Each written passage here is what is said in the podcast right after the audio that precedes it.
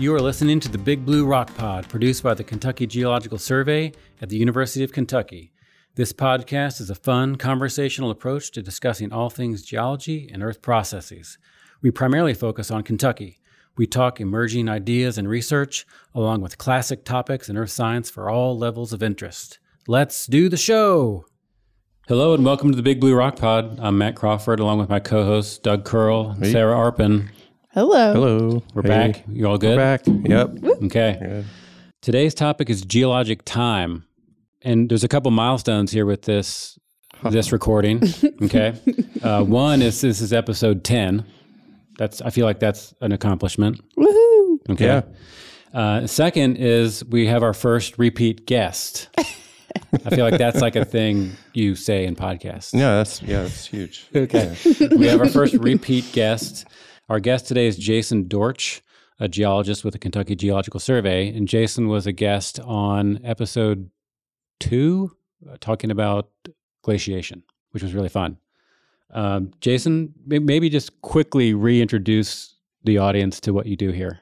Hi, I'm Jason Dortch, um, geomorphologist, tectonic geomorphologist. I look at surface processes, hazards, um, and kind of how the landscape evolves in Kentucky over the last one to two million years. Um, and I'm glad to uh, two time the podcast, and it's about time I'm back. Yeah. Okay. so um, we we've been wanting to talk about geologic time for a while. It's been on our our list of ideas for a while, but it's also quite intimidating. I think for all of us. Maybe not Jason, but uh, for us, you know, to, there's a lot that you can tackle in geologic time. So we have uh, we have sort of a plan, and we'll just uh, see how it goes like all the episodes, I guess, we'll start with a very basic question. Before we get to like the time scale and some important events in geology, let's just lay it out. What is time? Because it can be a very abstract concept. It is an abstract concept. So I, I wrote down a few things here, and then I'll tee it up to you all and see how you want to trash these uh, definitions or not. okay.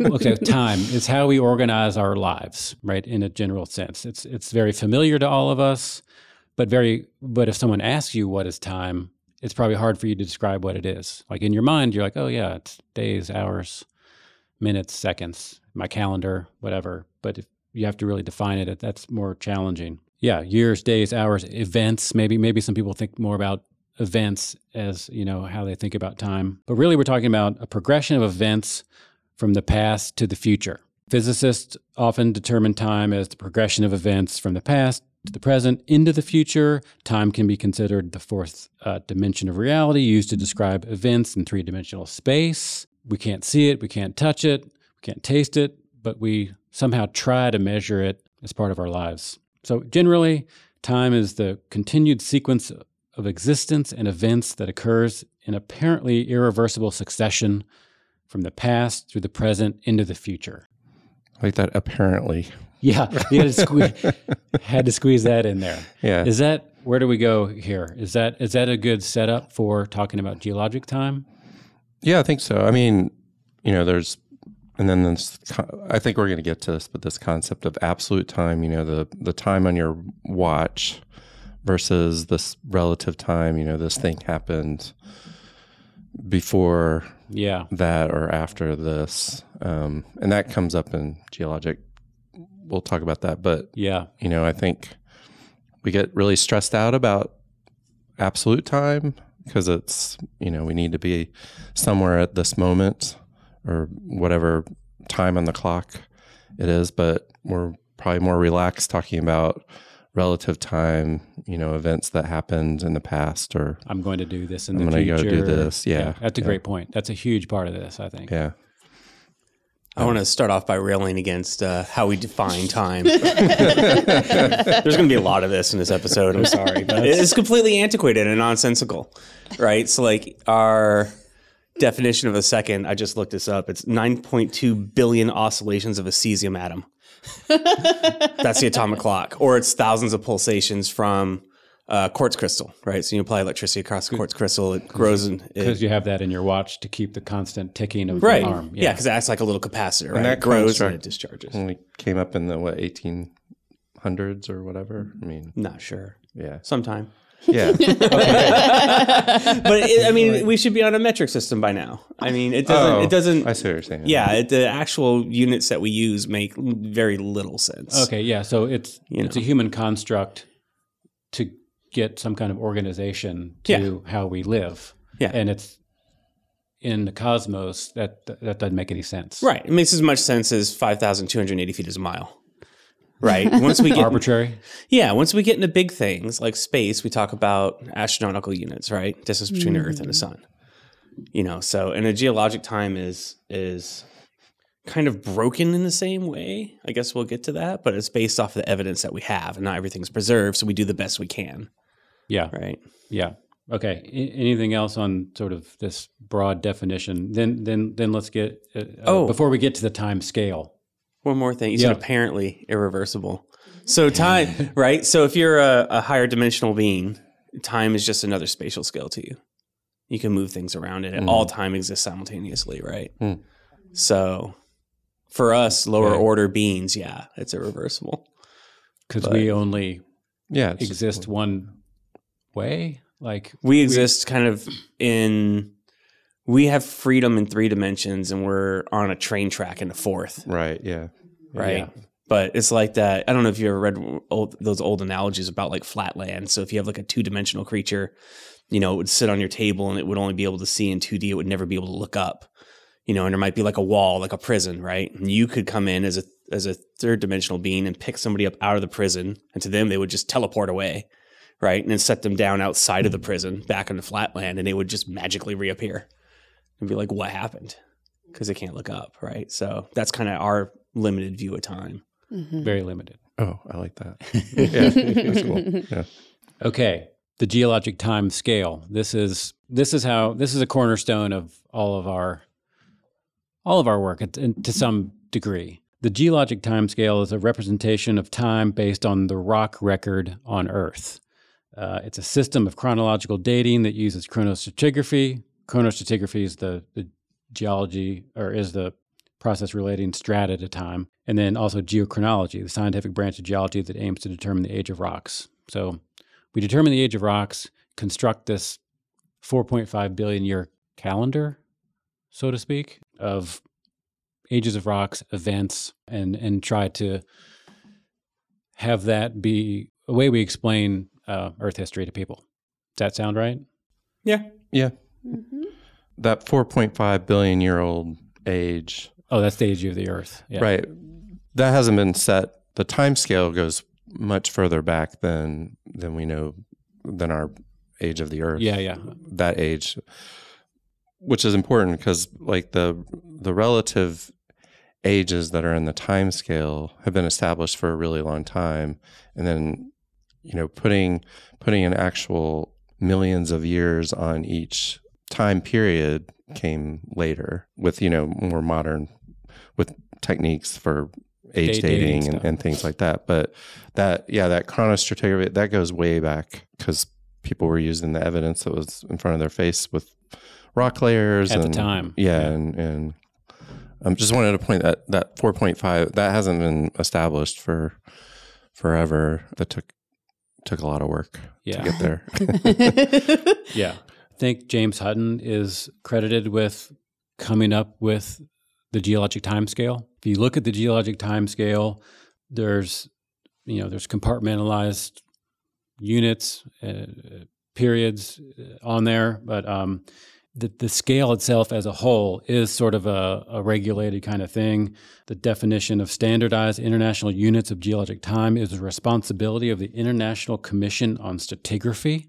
I didn't really know that, uh, which is a part of the International Union of Geological Sciences. So there's some people somewhere that There's a bureaucracy get together and, and make sure this thing stays stays together. yeah I was gonna, it's interesting about Hutton because so he was a Scottish geologist and I mean he was making these observations forever and yeah he came up with this concept of deep time um, that really threw in the face of the very forward well the the church at the time, you know, was was establishing a, a very young date for the Earth, and basically, you know, he he didn't know how old the the age of the Earth was or anything like that, but he just knew, based on his observations, that things were a lot older than the 4,000, 6,000 years. That you know, things just observing how sedimentation happens and observing earth processes and then looking at the layers and what was happening with them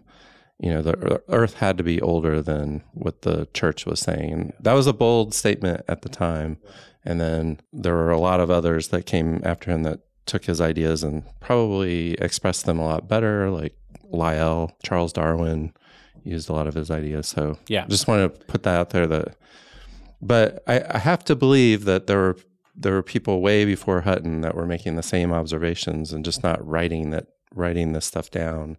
And H- Hutton's credited with uniformitarianism, Yeah. right? So, yeah. which colloquially is the present is the key to the past, Right. Yeah. Yeah. um, and Past is making the key those to the future.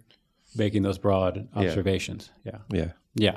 So if you look at the geologic time scale on a piece of paper or on a big poster or on your computer, it's it's divided up into uh, hierarchical divisions, which we call eons, eras, periods, epochs.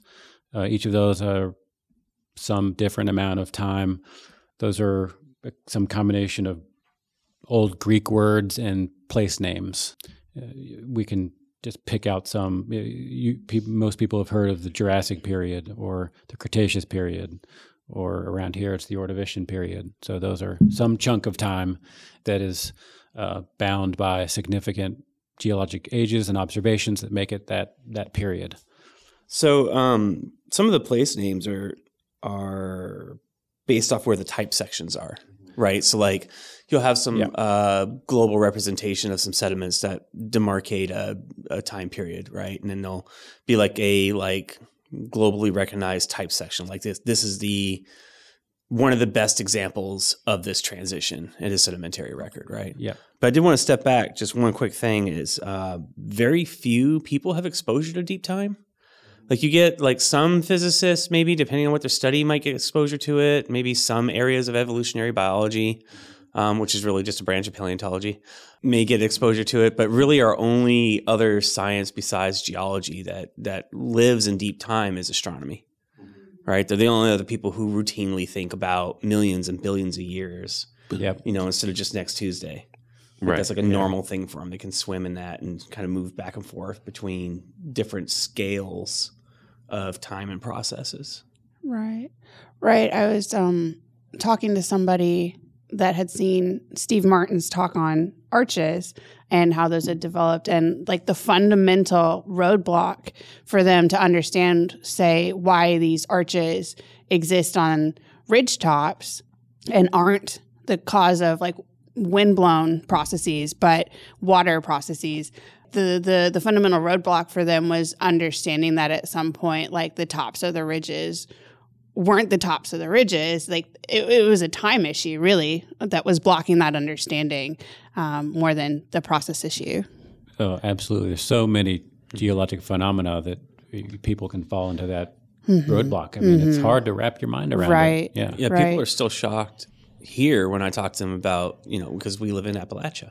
Mm-hmm. It used to be as tall as the Himalaya, right you know, and that just freaks people out. yeah and th- that there were three, four mountain building events. Mm-hmm. Right? Three mount, four mountain building events. How long did that take? Right, it's hard to. Grenville, Yeah, the Grenville. shout out. Grenville orogeny. Um, but yeah, so that was we can look at the time scale and use it to help us communicate and constrain, understand geologic phenomena and processes, um, and it's a way of representing deep time. And to your point, I think Sarah and Jason, like it's it's very central to stratigraphy, to um, historical geology. You don't see many historical geology classes anymore. They don't do that anymore. I don't. I don't know. I just I, my my lens is here at UK. I don't. Do they teach historical geology? I, I, I don't know. I would I would reverse that. maybe it's called something else. I don't think geologic time is central to stratigraphy. I think stratigraphy is central to geologic time. I agree.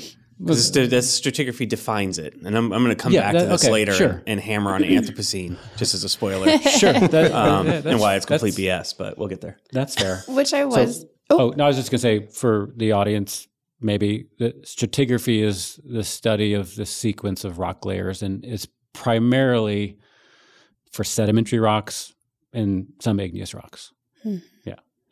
Yeah, I think another question or something to talk about when we were talking about these hierarchical divisions, your eons, eras, periods, epochs, your divisions are not equal mm-hmm. Yeah. of geologic time. So, do we want to talk a bit about how time is divided and why those divisions are where they are? That's yeah, I a, was just going to great- mention kind of the same thing that the scale changes the deeper in time that you go. So, right. because our evidence is less as you go further back in time, so we're not able to make these divisions, and also just what was going on with the Earth, things like that. Like your your Hadean is a very very my very epoch. long. Oh, sorry, My eon, I mean. No one was around in the Hadean. Um, yeah, there's not much evidence in the Hadean. For our older listeners, um, you might remember having a hi-fi stereo, right? And hi-fi, phi was for fidelity, right? And so th- back through time, we lose fidelity, right? We lose evidence, right? Because things only preserve for so long before they get reworked in a geologic system, like subducted down an ocean trench and turned into a volcano. Um, so not a lot of s- sediments or things hang around from long, long ago. So the Hadean was 3.8 to 4.6 billion years ago. And that's like primordial, primordial Earth, you know, very hot.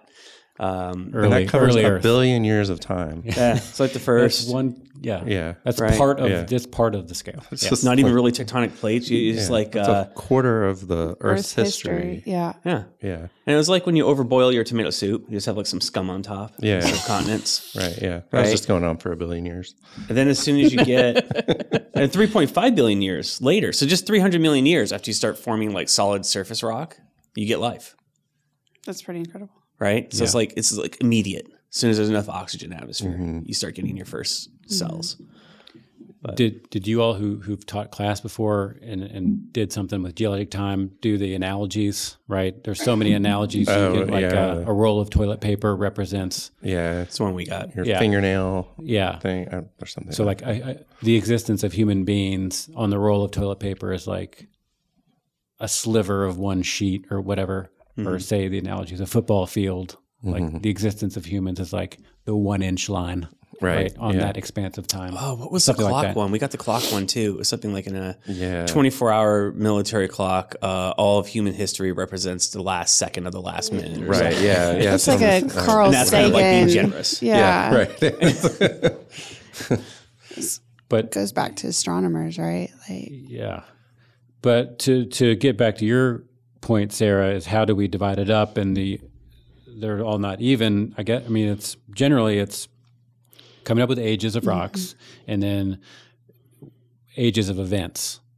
So like you said, first first land animals or first reptiles or first fish or it's very closely ex- tied ex- to ex- evolution, right? yeah, exti- yeah, yes. And Extinctions. Fossil, the fossil record Fo- is fossil record. pretty big. Yeah, Major major extinctions. That's the thing that changes Mm-hmm. mostly, right? Because, like, you know, if you go back before there was any terrestrial life, right? Back when it was just life in the sea, you know, like Ordovician kind of stuff, right? There's no terrestrial plants. There's no bugs. There's nothing burrowing. There's nothing, right? So when you get rain, you get preserved raindrops on like clays and things, and sediment just washes away because there's no roots, you know. So a sandstone is a sandstone is a sandstone hmm right? so it's hard to distinguish between differences and say, until you say, "Oh, there's fossils in the sandstone now. right. Something's yeah. changed." Yeah, Yeah. Right. So that's how our thing is is broken down on what's preserved, and what's preserved usually tends to be odd things, very hard things, very chemically stable Mhm. things, things that there's a lot of that fall into some hole in the ground, so they get buried and preserved. Mhm. Right. So that's what a lot, a lot of what we're tied to. So first appearances and last appearances of Mhm. stuff. Right. And that in that in that case of the order that that's a really good example because yeah, the only fossils that exist are marine, and so if you have any terrestrial you know, sediments like sandstones and things, you have to correlate them to those marine layers that have the the fossils in them to Mhm. say, oh, they're the same age, because, and that's that's all you know. That's that concept in geology of Relative age dating? well, lateral equivalency. Oh, I lateral guess. continuity. Yeah, Mhm. yeah. I did Um, slightly misspeak. So Ordovicians do the first evidence of land plants. oh, is it? Yeah. Ordovish, Oh, okay. Ordovician. Well, it, the, Sorry. good example though. Ordovician is, uh, according to my AIPG timescale, uh, 440 to 495 million years ago is the Ordovician. The most recent geologic period, formally accepted geologic period, it's called the Quaternary. Modern humans, glaciers. What else is Quaternary known for? You know, Well, it was alluvial sediment. accepted, then killed, then reaccepted. It's accepted. Really? Yeah, kind of like Pluto, not a planet anymore. Hmm. Poor Pluto. When did they get rid of it and why? Uh, I think I was in grad school. Really? They got, they Um, got rid of the Quaternary? Yeah, that okay. recent? yeah, What did they replace it with? the Quaternary. so the Quaternary was defined at like 1.8 million years. Yeah, that's the number. which is Yeah. wrong. Sticks in my head. Um, so the problem with this is one of my. We'll get to the Anthropocene. I swear. I'm teeing, I'm teeing, I'm teeing up Teeing, teeing me up Anthropocene. for it. Yeah, you're, you're, you're, you're feeding me for this. Um, everything else is preserved is based off of preserved sediments, and the Quaternary was kind of a base of like, you know, human evolution, like hominins, you know, major climatic change, yada yada yada. But mainly, it really revolved a lot around climate, and that's not right because the rest of the time scale is based off of sediments. And so I forget exactly when, 2008, 2010, something like that, Geologic Society of America actually dropped Quaternary from the timescale. I, did, I didn't know that. Um, it was brought back several years later based on sediments. So the major onset of global glaciation, the type sections in Italy, you know, it's like terrestrial and marine sediments is what it's based on. And now it's 2.6 million years. Oh, Oh, okay. right. So that's what the stratigraphic record shows. So older, older. So adjusting it back to to an actual stratigraphic thing that was happening with glaciers, Mm-hmm. Yeah. basically. And the, those That- change in how- yeah. those changes Fair in enough. sediments do reflect a, ch- a major change in climate, right? Mm-hmm. You know, but it's supposed to be based off of sediments. That's what we we define things on. It's the sedimentary and the rock record. And I was going to mention one of the weird things. Like there's a there's big chunks of the geologic time scale that are defined by conodonts. Hmm. You know, presence of conodonts and different types of conodonts, little- and they're identified by their morphologies. They're little tiny fossils, right? That look like teeth. They're like teeth. They are teeth. They're Yeah. eel teeth. Are they teeth? Okay, yeah, yeah. right? Which kind of trips people out as well. Yeah. So there's like whole like Super weird. millions of years sections defined by eel teeth because they're they're chemically stable. They're hard. Eel dies. Other things, you know, rot or get eaten, and the teeth just kind of hang out. The sediment. soft parts. But they're able to they're they change enough where you can you can track you know track through time the differences. Yeah. So you can use them as a marker, I guess, right? Mhm. Okay. Um, so, okay, this tees up the Anthropocene. Um, the Anthropocene is a proposed a proposed epic. It, from what I read, it was first suggested in around the year 2000. Um, the Anthropocene is a proposed epic for the most recent time in Earth history. While still informal, it's widely it's a still a widely used term to denote the present geologic time interval, which many conditions and processes on Earth are profoundly altered by human impact. So you're calling BS on it? Uh, I am not calling on a profound human impact or humans are the cause of climate change because those things are true. Yeah. I'm calling BS on the naming system and the definition of the base, right? So we have the KT boundary, right? The, the Cretaceous tertiary mass extinction. It's not called the Meteorocene. The meteors came, striked, killed all the dinosaurs. We don't name epochs after the things that killed everything, right? We name things off of what's preserved in the sediments. Volcano eruption scene, Right. something yeah. like that. Um, so, you know, from my point of view, I mean, and, and then you got to think about okay, there's arguments to ma- be made about where does that layer start, Mm-hmm. right? Because humans had a profound effect on the environment 10,000 years ago when we started Mhm. agriculture, Right. right? We deforested things. That released a lot of carbon, started changing the climate. But more importantly, we started cultivating land. Worms move in, that releases even more carbon from the soil.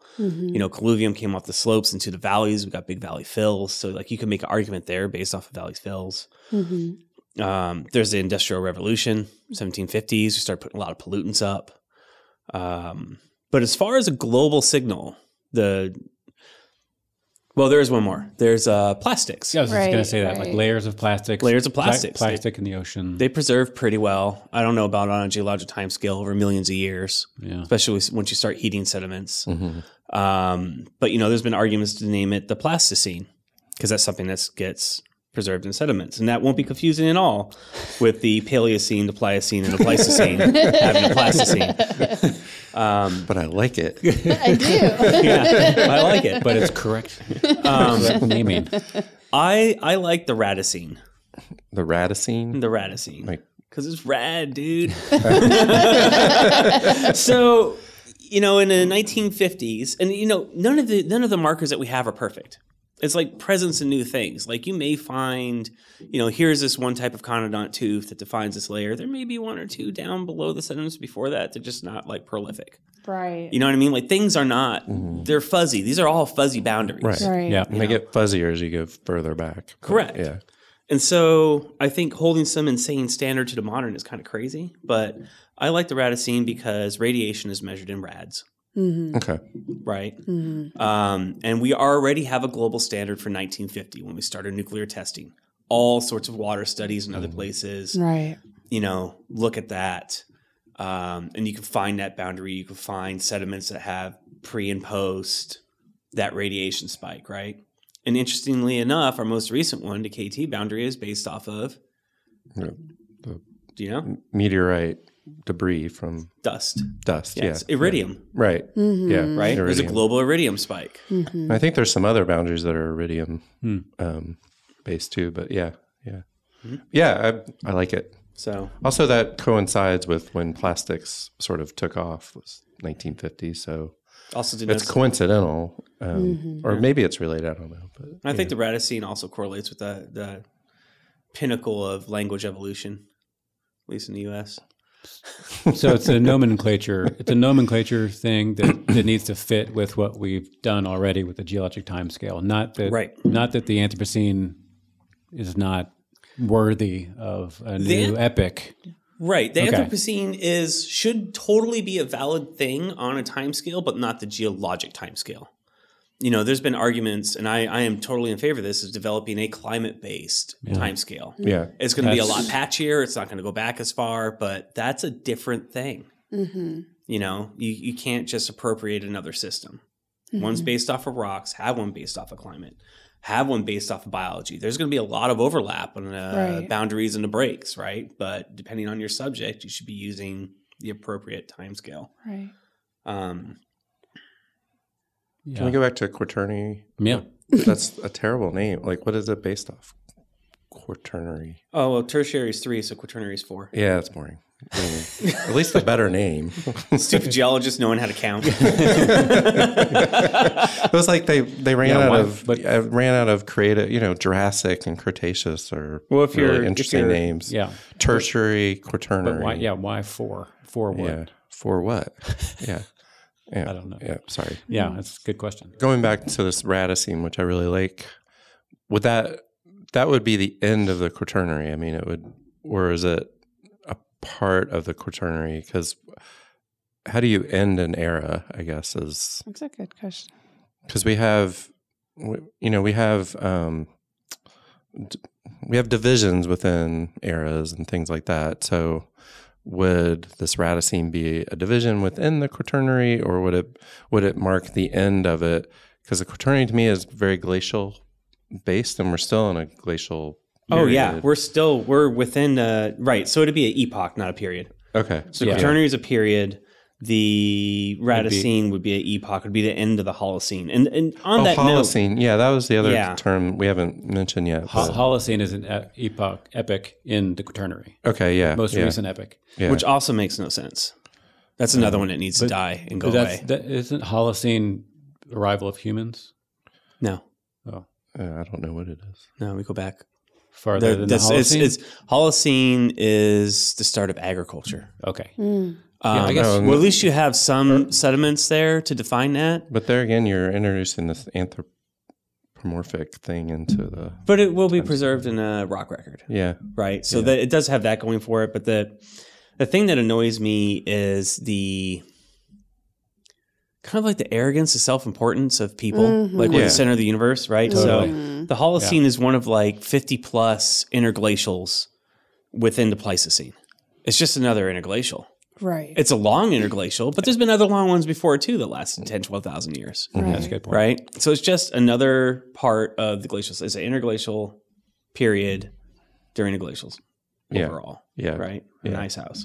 Um, so that's the quaternary. The last 2.6 million years has just been the onset of our glaciation. Where the where the shift should kind of break, if you really wanted to put a break, is the uh, um, mid Pleistocene climatic shift. Mm. Right. So, like a million years ago, the Milankovitch cycles that control glaciation kind of switched from the 40,000 year kind of oscillation to dominance by the 100,000 year glaciation.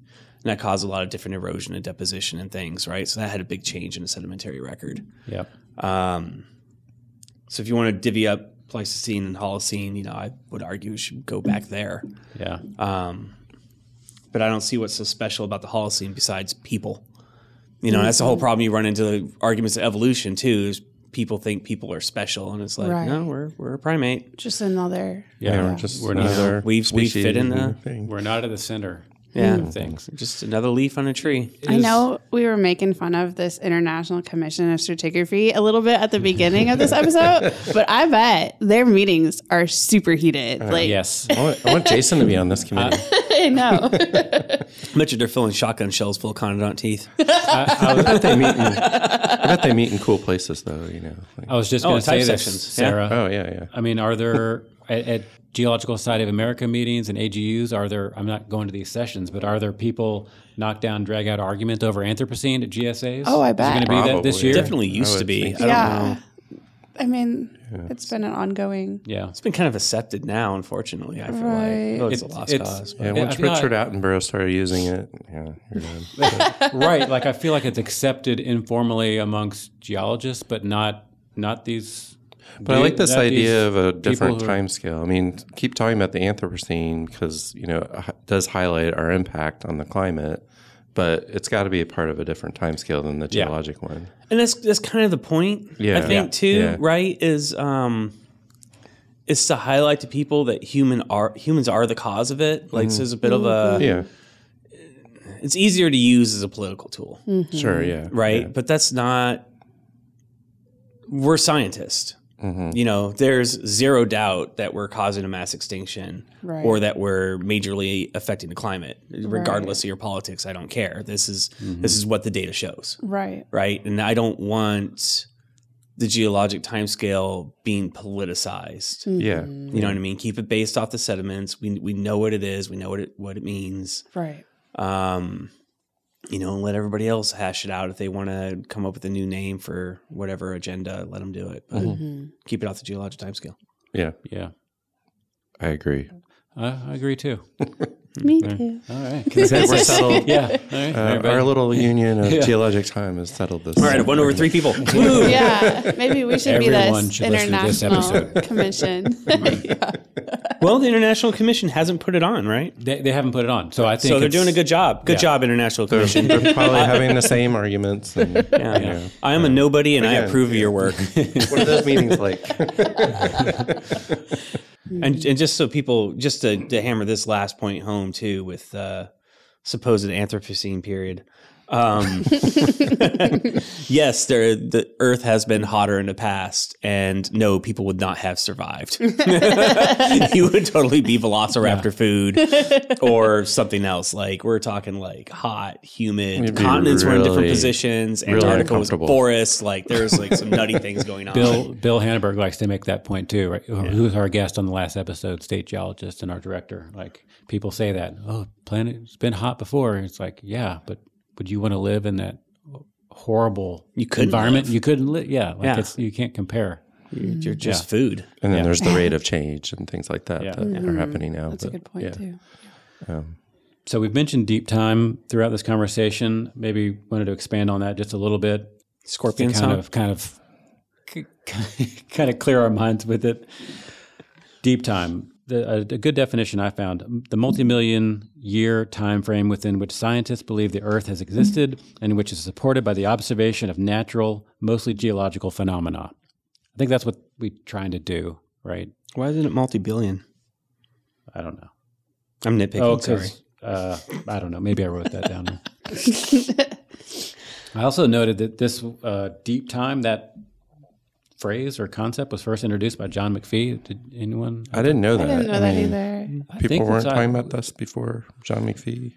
I mean, Well, Well, like talking it, Hutton was he- talking about He- it, but he but wrote it down. Call, yeah. Okay. I think that's the difference. he made Yeah. it Made popular it- or yeah, whatever. Yeah. People might have been saying long time. Right.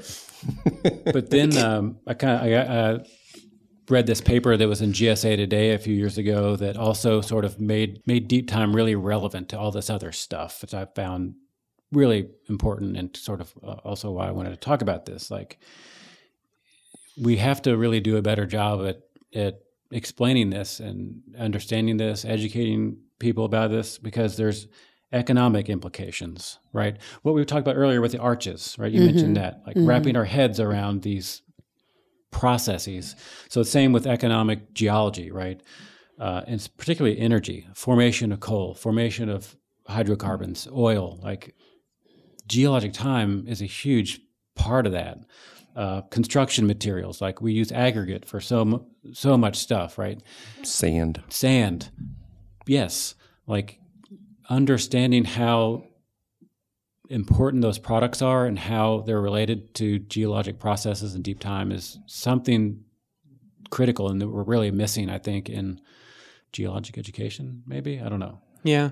Soils kind of the same soils are super important for so many things life on earth right and the time involved with different types of soil formation and it is critical It, I want to throw in there too. It's it's there's a hierarchy in geology too, which is interesting. Like, um, so I, I would classify myself as a quaternary scientist as well, right? Because I most of my work's in the last 2.6 million years, and then other people that work in deeper stuff, tectonics and things, would consider quaternary scientists as being in the shallow end of the pool, right? um, and even going more recent than that, like uh, Matt and I were out in the field yesterday looking at some of the flood deposits and things in eastern Kentucky. You know, we had that conversation. You know, over the next ten thousand years, which is a short time period, even for me, like all these catchments, like are going to erode, and you're going to have big debris flows, multiple big debris flows, multiple floods. Peaks will be lowered, and lots of sediment transported out. We've played with forward modeling with that with uh, graduate students here on million year timescales. You know, so but the problem with general society is they go, okay, that's great. But what's going to happen next year? Right. Right. But then it becomes probability and it's super difficult to predict. You know, so we, it's easier to do, to predict averages, you know, like Right. over 10,000 years, the landscape is going to lower by this much, which is probably this many floods. But figuring out that it, you know, what's going to happen in the next hundred years or the next five years is really, really difficult. Right. Um, because we, again, bringing back fidelity, we don't have that record. You know what I mean? These are big, catastrophic, infrequent events. You know, Mm-hmm. um, large magnitude, low frequency. So we don't have the fidelity to. That's a great point. Yeah, I, I had that jotted down actually, sort of hazard awareness in, in geologic time, right? The, the infrequent occurrence of large earthquakes, of tsunamis, volcanic eruptions, hurricanes, one in a thousand year floods, right? In the context of the geologic record is a real challenge, right? When someone sees 2% chance of a magnitude 7 earthquake in 50 years. Okay, that's that's hard to grasp kind of but then what what do we do with that information Right. too? Katrina kind of came to mind right like that the, the probability of that kind of event uh, eastern kentucky flooding now. So how do we highlight what's at stake with these large events uh, within the context of our culture our economy policy? Yeah. So I want to bring up an example that's maybe not so close to home, so there's less emotion about it, right? So let's look at Seattle. Mhm. Right, half of Seattle is built on lahar deposits, and for those of you who don't know, lahars are when you get like fluidized debris flows of volcanic ash. Right, so Mount Rainier is right there. Right there, there's a glacier on top of Mount Rainier right now. Yeah. there's been multiple lahars. Um, Mount St. Helens eruptions, yeah, big lahar deposits. Big lahar, yeah, Yeah. big lahar deposits. But you know, Seattle, half Seattle's built on these old sediments. You know that really aren't that old, and there will be another lahar in the future. You know, especially with climate change. You know, the glacier is going to melt. You know, you're going to get some sort of dam break. Probably, you're going to mobilize a lot of that volcanic ash. For those of you that don't know, Lahar is like um, we colloquially call them chocolate concrete because they have the viscosity of concrete, and when they stop moving, they kind of set like concrete but they move as fast as a flood. So they're pretty terrifying. And lots of people will die. And if you go there and talk to people, they'll be like, oh, yeah, lahars. My house is built on a lahar deposit. They know. Yeah. And they don't care because the probability of that happening next year is pro- probably pretty low, Mhm. right? But the probability of that happening in the next thousand years is really, really, really high. Right. You know, and it's not until after it happens and people go, oh, I didn't know. but it's like, you did know. Exactly. Mm-hmm. So I don't know how you get people to believe the consequences. I think that's more of the problem. You say the same thing about San Francisco and, and earthquakes? No Like, doubt. It's insane. Mm-hmm. It's complicated. it's complicated. I mean, I guess that's where building for resiliency comes in because no doubt about it. you know, you're, yeah, the probability is low in the next year, but you have to invest in infrastructure and things as if you're thinking about the next hundred or a thousand or 500, whatever that time period is. And I guess then it goes back to convincing people that it's worth spending the money to do things like that. But Hundred percent. Great. That's a great point. So I, I question, you know, I know there's like the fabled geology engineering wars, but I question engineers' abilities because again, they're not exposed to deep time. Mm-hmm. I question their ability to build to a standard of resiliency oh well, that yeah, can survive these things. Yeah, Because like yeah. you get No, things I've- that are built for like yeah. What do 100-year you build to to survive a lahar? Probably not. Probably not, or a liquefaction of the ground in a Yeah. earthquake in San Francisco. Like I just don't. In a practical way, I don't have any trust that humans will build things to those standards. Well, I guess part of resiliency is not building and living in places, but that's a whole Right. So you want to Other move. You want to discussion. move. Uh, move San Francisco, New and Orleans so, to a new location. Move everybody. Well, to- but all of these Central locations have their Kentucky. like different hazards, right? Like Yeah. it doesn't matter where you're at. Like you're not removing yourself from the potential of these hazards. Maybe it's earthquake, maybe it's a lahar, maybe it's a flood, but maybe it's ocean like sea level rise. Like Right. it doesn't matter. Right.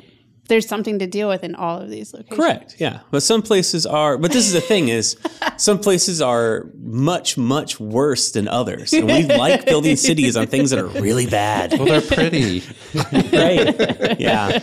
and they economically, you know, you got the big Yeah. bay there and everything. You know? Well, that's that's the thing, right? So it's it's it's it's risk versus exploitation, hmm. right? Like what you can get out of it. And I get it. Like housing prices are high, you know, there's good jobs there, but you're gambling with your life, right? and you have pretty good odds, you know, you're you're probably gambling at the same rate of of not winning the lottery. Until you don't. Right? Until you lose. You got pretty good odds of not winning the lottery when you play. So So this is a lottery that affects a lot of people. right. Well, Yeah.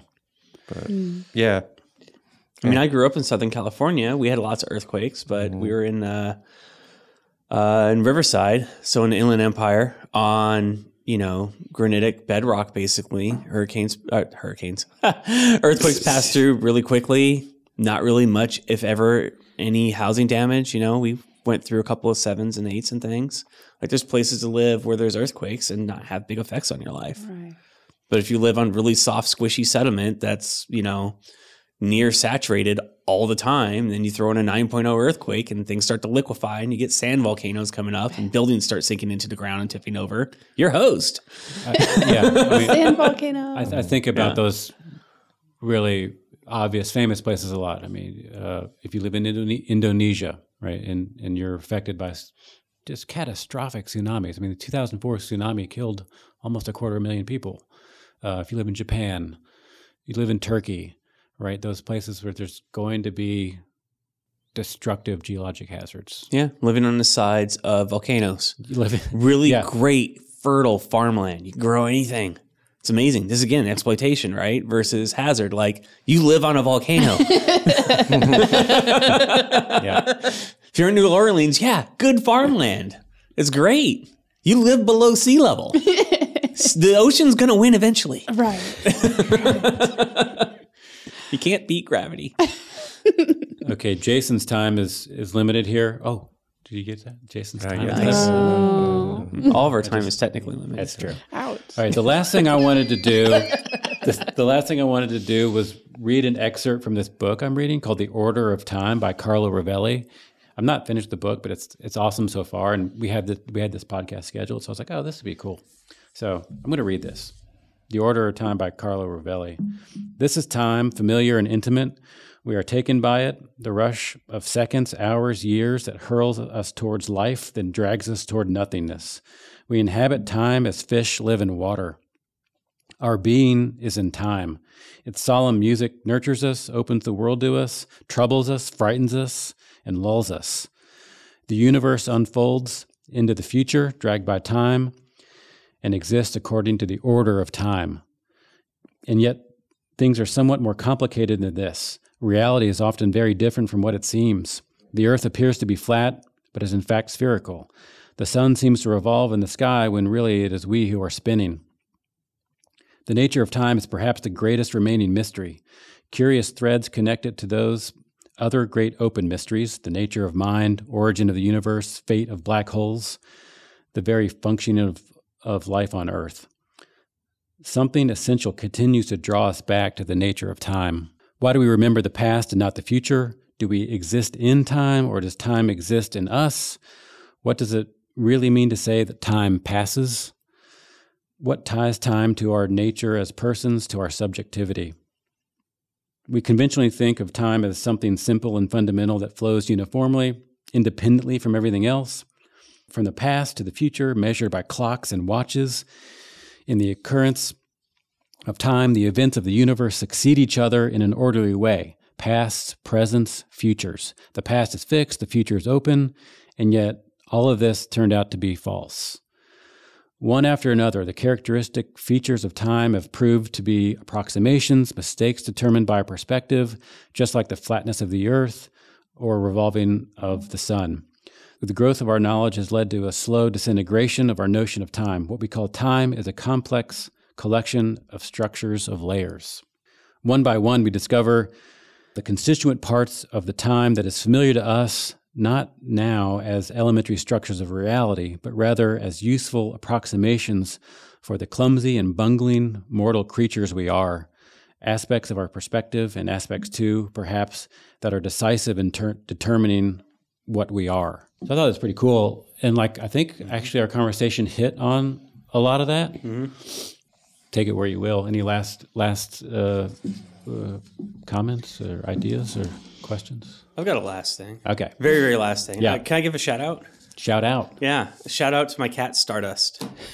Um, and kind of based off of what you were just reading, Matt, to remind everybody that we're all made of stardust. Everything heavier than hydrogen and helium, right? So like that's that's deep time. Supernovas, you get heavier elements, irons and stuff like that, recoalesce into planets and other stars, and that's what allowed us to be here and evolve and give us terrestrial planets. So Yep. deep time. Shout out to There you go. Stardust. Shout out to Stardust. Yay, Stardust. Jason, thanks for being a guest, uh, our first repeat guest on the Big Blue Rock Pod. That's good. Yeah. We'll probably have you back. Yeah. Probably point. will. Try talk, Yeah, you're just uh, upstairs. so- talk more about resiliency. Hazards. Oh, that'd be fun. Yeah, yeah, we could do that. And maybe we can put the list together of all the cities that should be moved. Really, really, and where to move them. really make people Oh, we got to figure out where to put them. Yeah. Ah. really Why you make gotta make people it mad. hard? Iowa. I was thinking Kansas quite a bit. Yeah. Moved to Hard to. It's really hard to build tornado-proof homes, actually. So Yeah. you can build hurricane-proof, but not tornado-proof. I've actually, I think, experienced more tornadoes in Kentucky than Kansas. So Yeah. I Right. think, It's moving. The yeah. things climate change. I think it's time for underwater domes. I did take like a atmospheric science class in undergrad at one point, and I remember the professor saying that Tornado Alley. And this mm-hmm. is like a complete side note off topic, but Tornado Alley is like not a real thing. There, like, there's no more tornadoes in that area than there are outside of that area. Yeah. Like, See them for a longer distance. right. I thought it was more just like disgruntled down and out tornadoes went to go hang out there. weren't living their best life. well, it's coming back. You know, gentrifying. We're trying to get people to move to Kansas cool. right now, so I wouldn't like say that's where the down and out tornadoes go. All right, before we make pe- any more people mad. Thanks, everybody. All right. Welcome. Bye. This podcast was produced by the Kentucky Geological Survey at the University of Kentucky. Special thanks to Ben Corwin and Alicia Gregory at UK's Office of Research Communications for technical support. If you have any ideas for the show, email mcrawford at uky.edu. Thanks for listening.